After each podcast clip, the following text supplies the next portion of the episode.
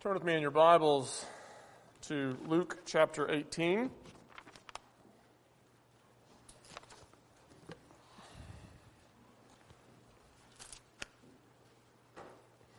Scripture reading this morning is going to be Luke chapter 18, verses 18 through 30. If you're using one of the Pew Bibles, you will find these verses beginning on page 877. Luke chapter 18, beginning at verse 18, the, the account of Jesus' conversation with one rich young ruler. Let's read it together. This is the very word of God. Luke 18, beginning at verse 18. And a ruler asked him, Good teacher, what must I do to inherit eternal life? And Jesus said to him, Why do you call me good? No one is good except God alone. You know the commandments. Do not commit adultery, do not murder, do not steal, do not bear false witness, honor your father and mother. And he said, All these I have kept from my youth. When Jesus heard this, he said to him, One thing you still lack. Sell all that you have and distribute to the poor, and you will have treasure in heaven. And come, follow me. But when he heard these things, he became very sad for he was extremely rich. Jesus, looking at him with sadness, said, How difficult it is for those who have wealth to enter the kingdom of God. For it is easier for a camel to go through the eye of a needle than for a rich person to enter the kingdom of God. Those who heard it said, Then who can be saved? But he said, What is impossible for men is possible for God. And Peter said, See, we have left our homes and followed you. And he said to them, Truly I say to you, there is no one who has left house or wife or brothers or parents or children for the sake of the kingdom of God, who will not receive many times more in this time and in the age to come eternal life. That is the reading of God's word. Let us pray and ask for his blessing upon the preaching of his word here this morning. Father God, we do ask for your blessing. We know that this is your word, living and active. We know that by it we have been born again to a living hope, and that by it we will grow up in our salvation. And so we ask that according to your promise, your word would not return to you void this morning, but rather, Father, by your grace we would receive it, we would love it, and we would bring forth its fruit in our lives to the praise of your glory. We pray this in Jesus' name. Amen. We believe that all Scripture is God breathed. All Scripture is useful for teaching, for reproof, for correction, and for training in righteousness. That is the, the bedrock foundation of everything we do here at Trinity. And yet, we acknowledge that different passages resonate differently with different people. You may feel the encouragement of a certain passage more forcefully than I do, or I may feel the conviction of a certain passage more intensely than you. And it's with that in mind that I want you to know that no other story in the Gospels has caused me more consternation in my life than this one. No other passage has convicted me and even sometimes crushed me than this story of the rich young ruler. Here we have a man who walked away from Jesus sad because he was not willing to let go of his wealth. He was not willing to walk away from that which, which gave him security and, and pleasure and influence and prestige. He was not willing to lose his life. And so he walked away from Jesus sad. And when I read his story, I cannot help but see myself. When I read of this rich young ruler, I, I, cannot help but see myself, and it, it convicts me. And as I said, it even sometimes crushes me. Because I have to ask, how often have I failed to follow Jesus because I was clinging to something else? How often have I, have I clung to some other source of life, to some other source of security, to some other source of, of comfort and, and prestige? And therefore failed to follow after Jesus as I should? How often have I failed to praise God and give Him thanks because I coveted the good gifts that He gave to someone else? How often have I neglected or even sometimes worked against the good of my neighbor in the pursuit of my own interests? How often have I shaded the truth or at least allowed some falsehood to, to be believed in order to build or, or protect my reputation? How often have I hoarded my wealth and ignored the legitimate needs of, of others because I was afraid to make myself poor that others might be rich. And I could go on. I, I can tell you, I, I have done these things more times than I care to count. It's not like once or, or twice when I was young. But these, there have been recurring failures in my life. Again and again, I have failed to follow Jesus today because I was clinging so tightly to something else. I wonder how many of you have seen the same pattern in your life. Maybe your sins aren't exactly the same as mine. Maybe you don't struggle with the same snares that I do, but you can still see the pattern. You can, you can still see this, this recurring theme of failing to follow Jesus because of some cherished idol that you just weren't willing to give up. I suspect most of you have seen that pattern in your life, and if you haven't, maybe you weren't looking. So, the question that I want to address this morning is this How is my, how, how is our ongoing struggle with sin? How is our ongoing struggle and, and our too often failure to lay down our idols and follow Jesus? How is our struggle any different than that of the rich young ruler? How are we any different than this young man who walked away from Jesus sad because he wasn't willing to let go of his money? That's the question. That's the question I think we have to answer. Otherwise, we are going to be crushed by this text. We're going to be crushed by this story because when we see ourselves in him, we're going to have to wonder where's the hope for me? How am I any different?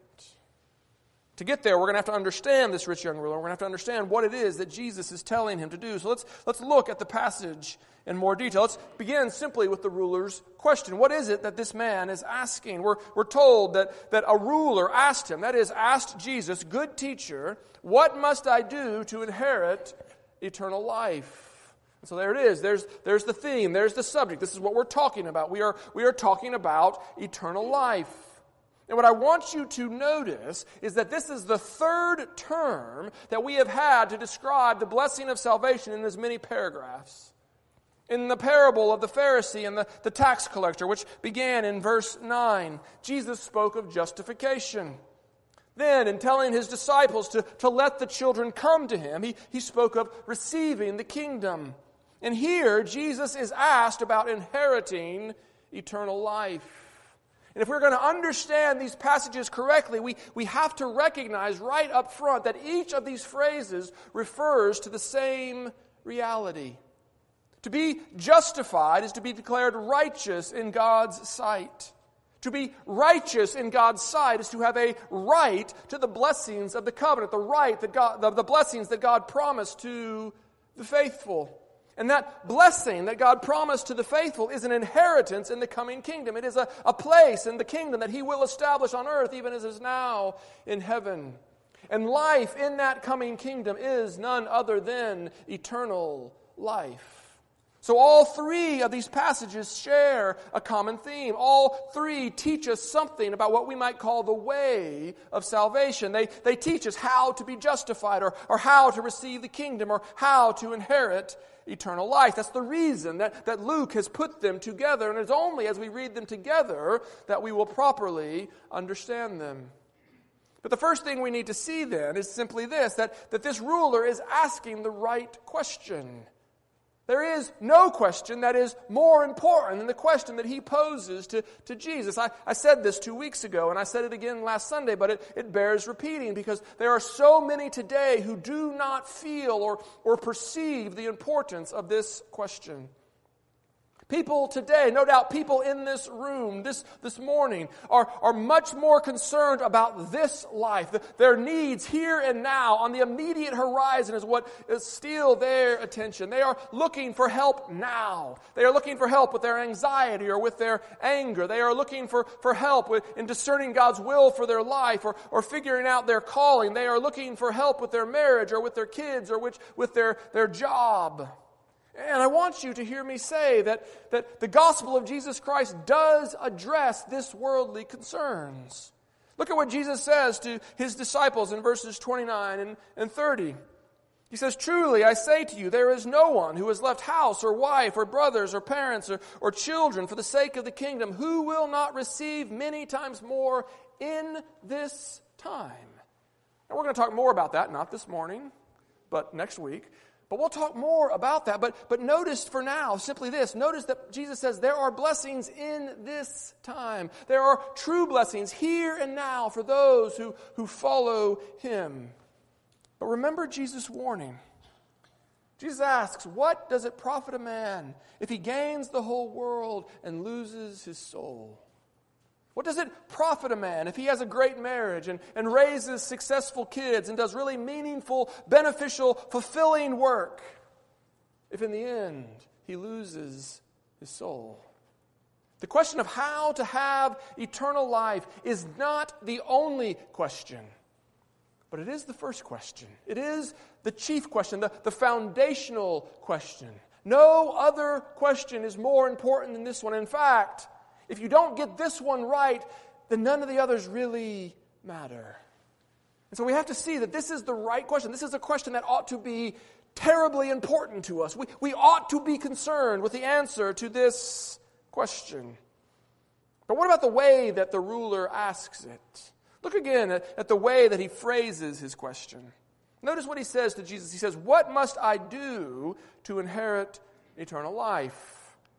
Some commentators and, and teachers try to give this guy a hard time for phrasing the question that way. They, they think that it reveals a, a legalistic spirit.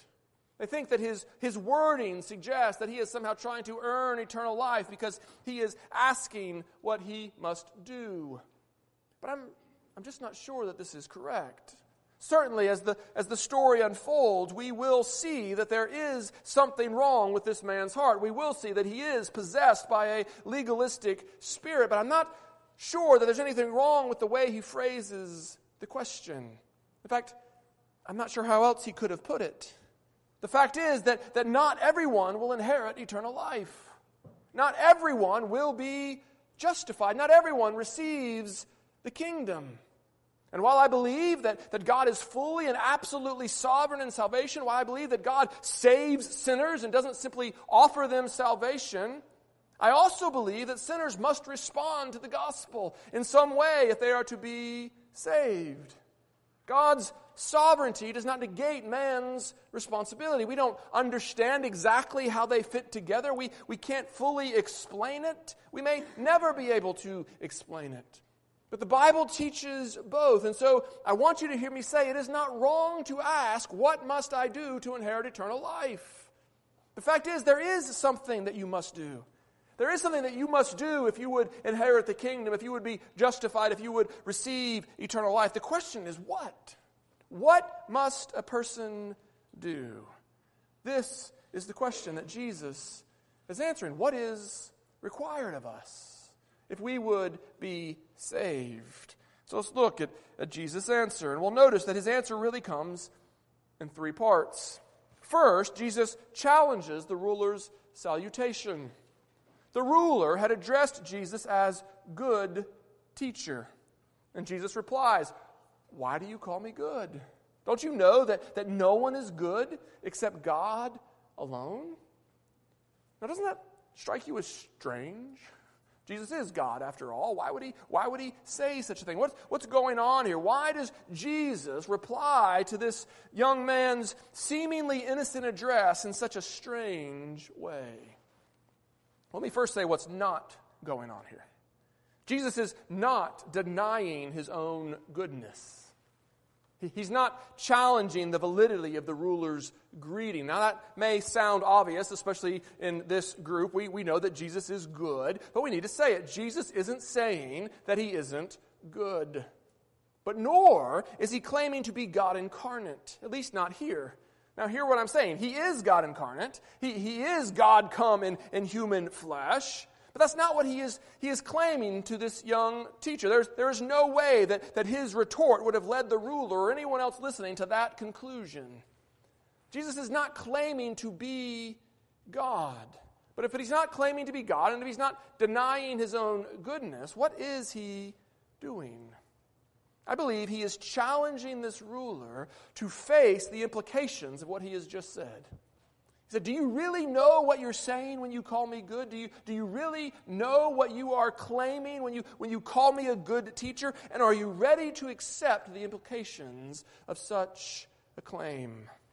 You see, if Jesus is good, if he is truly good, and if no one is good but, but God alone, that means that, that Jesus is on God's side. Jesus is from God. He, he is with God.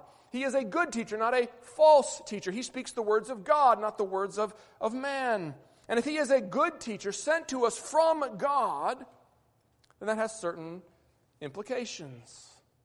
Think about it. If Jesus is from God, if he speaks for God, then his words and his commands are to be received as from God. And to reject his words is to reject the very words and, and commands of God. And we know that the Pharisees understood this. We, we know from the way that they reacted to Jesus' question about John the Baptist. Maybe you remember the story. We, we read it in Matthew 21. The Pharisees were, were challenging Jesus, and they were asking him, Where do you get the authority to do these things? Who, who put you in charge? It's like, you know, one sibling asking another, Who, who made you king? That's basically what the Pharisees are doing. They are, they are asking Jesus, Who gave you the authority to do these things? And as Jesus so often did, he, he responded to their question with a question of his own. He asked simply, The baptism of John, where did it come from? Was it from God or was it from man? Now, Matthew tells us that as the Pharisees debated amongst themselves how they ought to answer this, they, they said to one another, If we say from God, he will say to us, Why then did you not believe him? Do, you hear what they're saying? Do you, do you hear their logic? If we say that he's from God, then he's going to get us because if he's from God, then we really should have listened to him, and we didn't. We actually, you know, we're glad he was gone. And so, you know, clearly they understood the significance of saying that John was from God and saying that his baptism was from God. They, they understood what that meant. They understood that if he was from God, from God, then rejecting him was the same as rejecting God. And that is exactly what Jesus is challenging this ruler to recognize here. He is, in effect, asking the ruler to, to, to understand the implications of his address. Are you truly ready to accept what it means to call me good? I want to suggest to you this morning that this is a question that we must all face honestly. Are we prepared to accept the implications of acknowledging Jesus to be a good teacher, a teacher from God? For if he is from God, then as we said, we must accept his words as the very words of God. We must accept what he has to say as truth. We may not pick and choose what we will believe or, or what we will obey. It is not a, a buffet where we take what we like and leave the rest. A disciple of Jesus may not joyfully accept what he has to say about turning the other cheek or about loving your neighbor, but then ignore what he has to say about sexuality or about the way of salvation. If we are going to accept Jesus' words, if we are going to be his disciple, we don't get to pick and choose, but rather we submit to him as a good teacher. We submit to him as our master. We accept his words as the very words of God. We must not approach him as one who leans on our own understanding, doing what is right in our own eyes, but rather we must approach him as a disciple, as a learner as one who receives what he said because he said it, whether we understand it or like it or not. So here's where we are. We, we see that Jesus is challenging this man to face honestly the implications of, of calling him a good teacher because Jesus is about to put this man to the test. And he needs to recognize that the one he is speaking to is one who speaks from God. And so, with that, let's move to the next part of Jesus' answer. Notice what Jesus says. He says, You know the commandments. Do not commit adultery, do not murder, do not steal, do not bear false witness, honor your father and mother. And so when Jesus is asked what a person must do to inherit eternal life, he quotes the law, specifically the, the second table of the law, except for the, the tenth commandment, you shall not covet. He, he, in effect, says to this ruler, there, there's really no great secret here. There, there's no secret to inheriting eternal life. The law is clear, it is, it is straightforward. If you would have eternal life, keep God's law, and you will inherit the kingdom. What are we to do with that answer? What are we to make of, of, of the way that Jesus responds to this question? Let's, let's be honest right up front. This is not the answer that any of us would have given. This is not what any of us would have said if we were asked this question. If, if someone came to us and asked how they should have eternal life, we would have been much more likely to give an answer along the lines of Paul's answer to the Philippian jailer. You remember the story. Paul and, and Silas in Acts 16, they, they find themselves in, in prison, but nevertheless, they, they continue to joyfully worship God. And in response to the extraordinary testimony of their lives, their, their jailer of all people comes to them and says, Sirs, what must I do to be saved? Do you remember Paul's reply?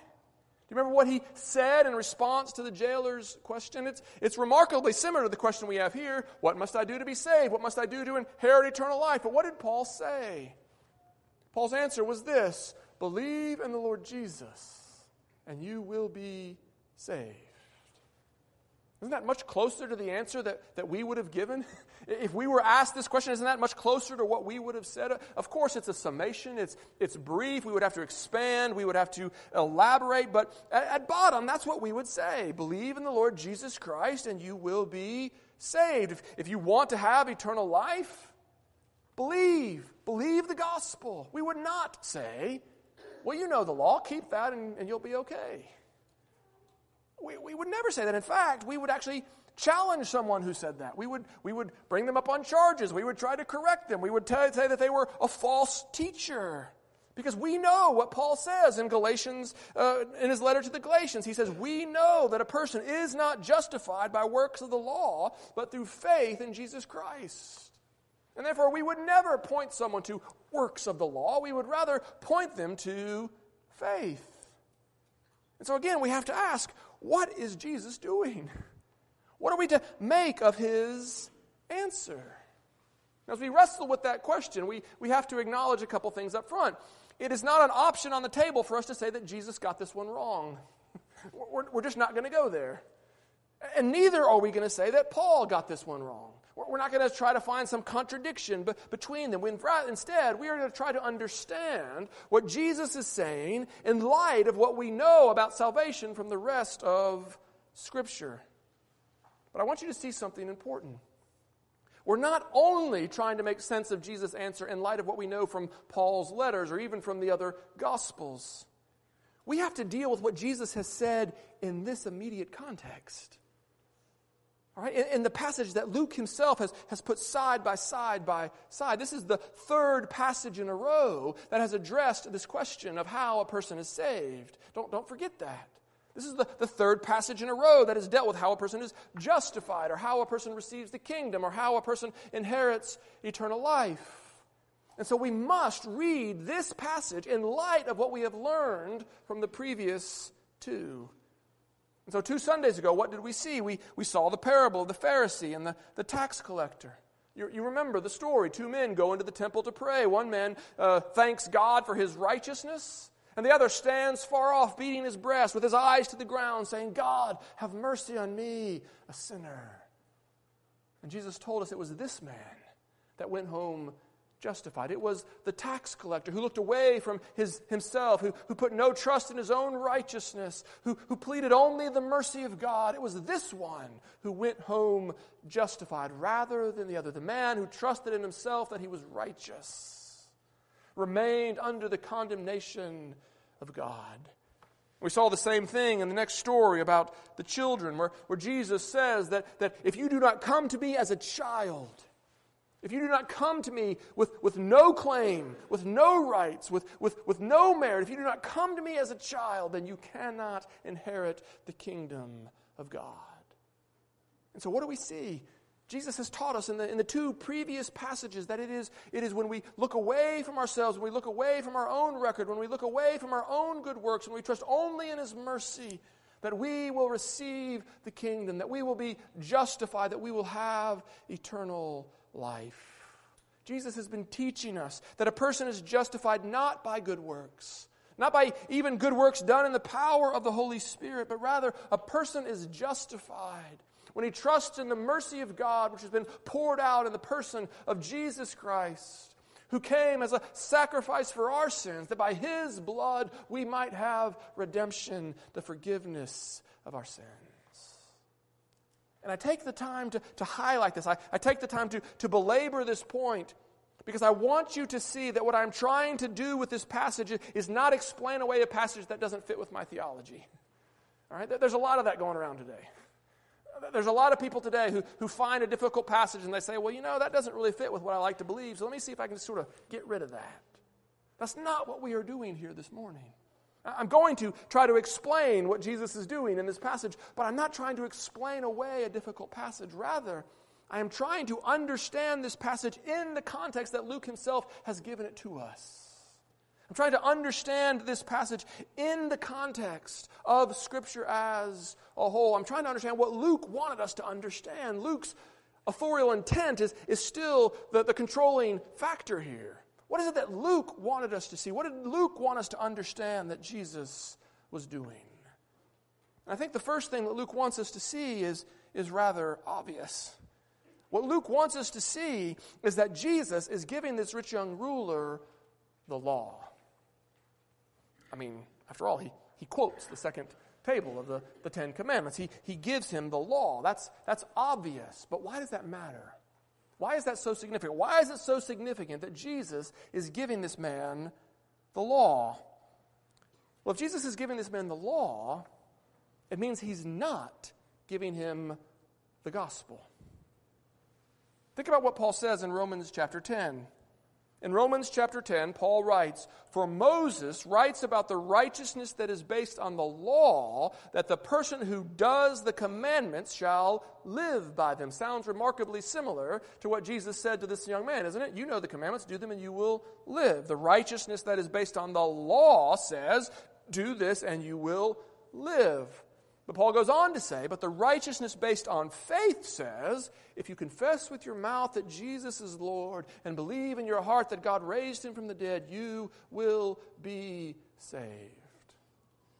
So you need to hear this distinction. You need to have it clear in your mind. The law is not the gospel, and the gospel is not the law. The law says, do this and live. The gospel says, believe and you will be saved. So, the first thing that we see here is that Jesus is giving this man the law and not the gospel. The question is why? Why would Jesus do this? Why would Jesus give this man the law when he's, when he's asking how to be saved? Well, I think we may assume that Jesus knew it's what this man needed to hear. He needed to hear again. He needed to, to hear afresh the, the demands of the law before he would be ready to hear the good news of the gospel. This man was among those who trusted in themselves that they were righteous. He was pretty sure. We, we see that in his response to Jesus, do we not? Look again at verse 21. When, when Jesus points him to the law, the man's like, I've been doing that since I was a kid. All these I have kept from my youth. Is that really all you've got for me? Is these, these laws? I've been doing that for as long as I can remember. Clearly, he, he trusts in himself that he is righteous. He doesn't see himself as a helpless child. He doesn't see himself as a sinner in need of mercy. He, seems, he sees himself as healthy. He seems, sees himself as able, as, as competent. He just needs to know what to do, and he is sure that he will be able to do it. And Jesus knew this about him. Jesus knew where he was coming from. And so Jesus points him to the law that he might discover his need of grace. I think there's a, there's a pattern here. I don't have time to, to fully explore it this morning, but, but we need to be aware of this. There are people in our own culture, there are people in our own community today who, who do not understand their need of the gospel. They, they think the gospel is a waste of their time. And if you tell them that Jesus died to forgive them for their sins, they will not be impressed. They will not care because they have no sense whatsoever that they are sinners justly deserving of God's wrath. And there are times when we need to proclaim the holiness of God, and we need to claim the wrath of God against sinners, and we need to say to people, listen, the one who made you, made you for himself, and he is not happy with what you have done with your life. You have forfeited your right to his blessing. You are under his condemnation, and there is nothing you can do about it. That's what Jesus is pointing this man towards. But of course, it doesn't seem to work very well, at least not at first. He, he says, as we've said, I've been doing that. And so when Jesus hears this, he, he pushes further. Notice what Jesus says next, verse 22. When Jesus heard this, he said to him, One thing you still lack. Sell all that you have and distribute to the poor, and you will have treasure in heaven. And come follow me. Now again, it's, it's vital for us to understand what's going on here. It's, it's vital that we see what Jesus is doing. Because if we think that Jesus is finally giving this guy the gospel, he, he tried the law, that didn't work, and now he's giving him the gospel. If we think that, then we will see his walking away as a rejection of the gospel. And if we see his walking away as a rejection of the gospel, when we see ourselves doing the same thing, we will be forced to conclude that we too have rejected the gospel just like him. And if you come to that conclusion, you will be crushed. Because if you think this was your only hope, that if I, what, what I need to do is I need to finally get my act together and follow Jesus well enough, if I can just do that, then I will have eternal life. If you think that is the gospel, you will die. It will kill you. Just as it kills this rich young man. Because here we see that Jesus is not giving him the gospel, but he is continuing to, to give him the law. In fact, he's, he's pushing him to see the, the true significance of this law that he so you know, flippantly thinks that he has kept. He, he's pushing him to see that, that he is not, in fact, a law keeper, but is rather a law breaker. He's pushing him to see that he is, in fact, one justly deserving not of justification and eternal life, but one who deserves condemnation and wrath. You know that this command that Jesus gives here, it's not one of the Old Testament commands. There's, there's no command in the Old Testament that, that required everyone to sell all their possessions and give all the proceeds to the poor. But there were commands in the Old Testament, many of them, countless commands, that required us to love our neighbor as ourselves and require us to, to use the resources at our disposal to generously serve the needs of, of those without widows and, and orphans, the lame and the disabled, foreigners and, and sojourners. Again and again and again, we are commanded to, to love these people, to, to use what we have for, for their good and for, and for their benefit. And by giving this command to this rich young ruler, Jesus is exposing his heart. Jesus is exposing that, that he has no true concern for the poor, he has no true concern for those in need. As I said, we're going to talk more about this command next week. We're going to talk more about the, the challenges of, of, of wealth and the challenges of, of, of following Jesus. But for now, just notice that Jesus is pushing this man to see the shallowness of his law keeping with respect to his neighbor. But there's more going on than just that. The second thing that Jesus is doing is he's showing this man not only does he not love his neighbor, but he does not truly love his Lord either. He does not love the Lord with all his heart, soul, strength, and, and mind. He has not offered himself to God as a living sacrifice. He has not offered himself as a whole burnt offering without qualification or, or, reservation. He is not willing to do whatever God asks of him. Here is a good teacher, a teacher from God standing before him, and he will not submit. There are limits to his devotion, and Jesus is forcing him to face them honestly you remember the command that God gave to Abraham? It was a command much like this. It wasn't a command that was universal. It wasn't a command given to all people, but it was a command that, that tested Abraham's love, that, that tested his, his faith. God said, Sacrifice your son, your beloved son. as a proof of your devotion to me. That's what's going on here. God, through Jesus, is, is asking this rich, rich, young man to sell everything that he has and to give to the poor because God asked him to. And that's the level of devotion. We may not be given this specific command, but that is the level of devotion that we are all called to unqualified, unreserved, fully devoted, living sacrifices, whole burnt offerings. But when this rich young man is faced with that test, he walks away sad. He isn't willing to, to answer Jesus' call. He isn't willing to do what he's been called to do. And by giving this command, Jesus was forcing this young man to see that he was not, in fact, as righteous as he thought. He was forcing him to see that, that he could not be good enough to earn eternal life. He was forcing him to see that he could not be justified by his own works. He was forcing him to see that he could not qualify himself for an inheritance in the coming kingdom of God. And by walking away, the rich young ruler demonstrated that he understood. He walked away sad because he understood he could not save himself. He couldn't do what was required. And as I said earlier, I see myself in this man. I see myself in the rich young ruler. I, I see myself walking away sad because I was clinging to some cherished idols. And when I've done that, I've often found myself later asking, How can I be saved? How can I, a sinner like me, how can one who walks away from Jesus sad, how could I ever be right with God? Have you ever been there? Have you ever truly felt the weight of that question? Have you ever seen your sin and said, How could I possibly be one of His? How could I be a child of God if I did that? How could I be a child of God if I, if I cling to this instead of joyfully clinging to the crucified?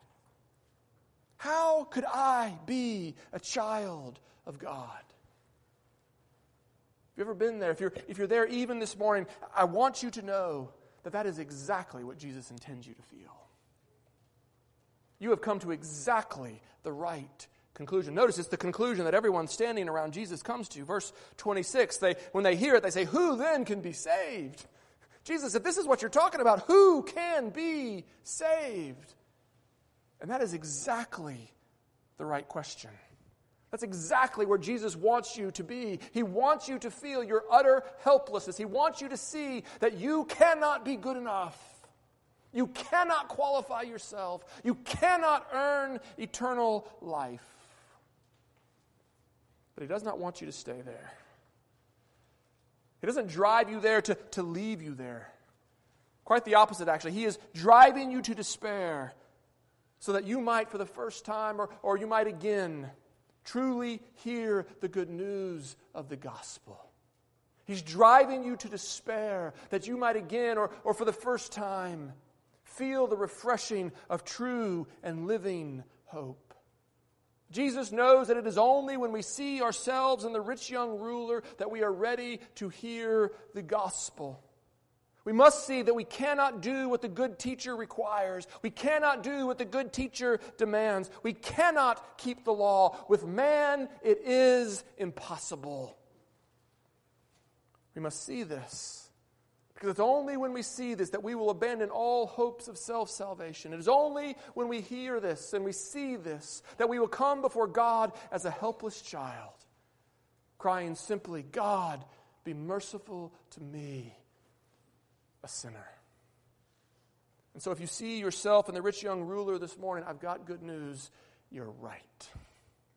You're right. You are the rich young ruler. You've seen yourself correctly. You cannot be good enough. You cannot earn eternal life. You cannot do what is required. With man, it is impossible. But what is impossible with men is possible with God.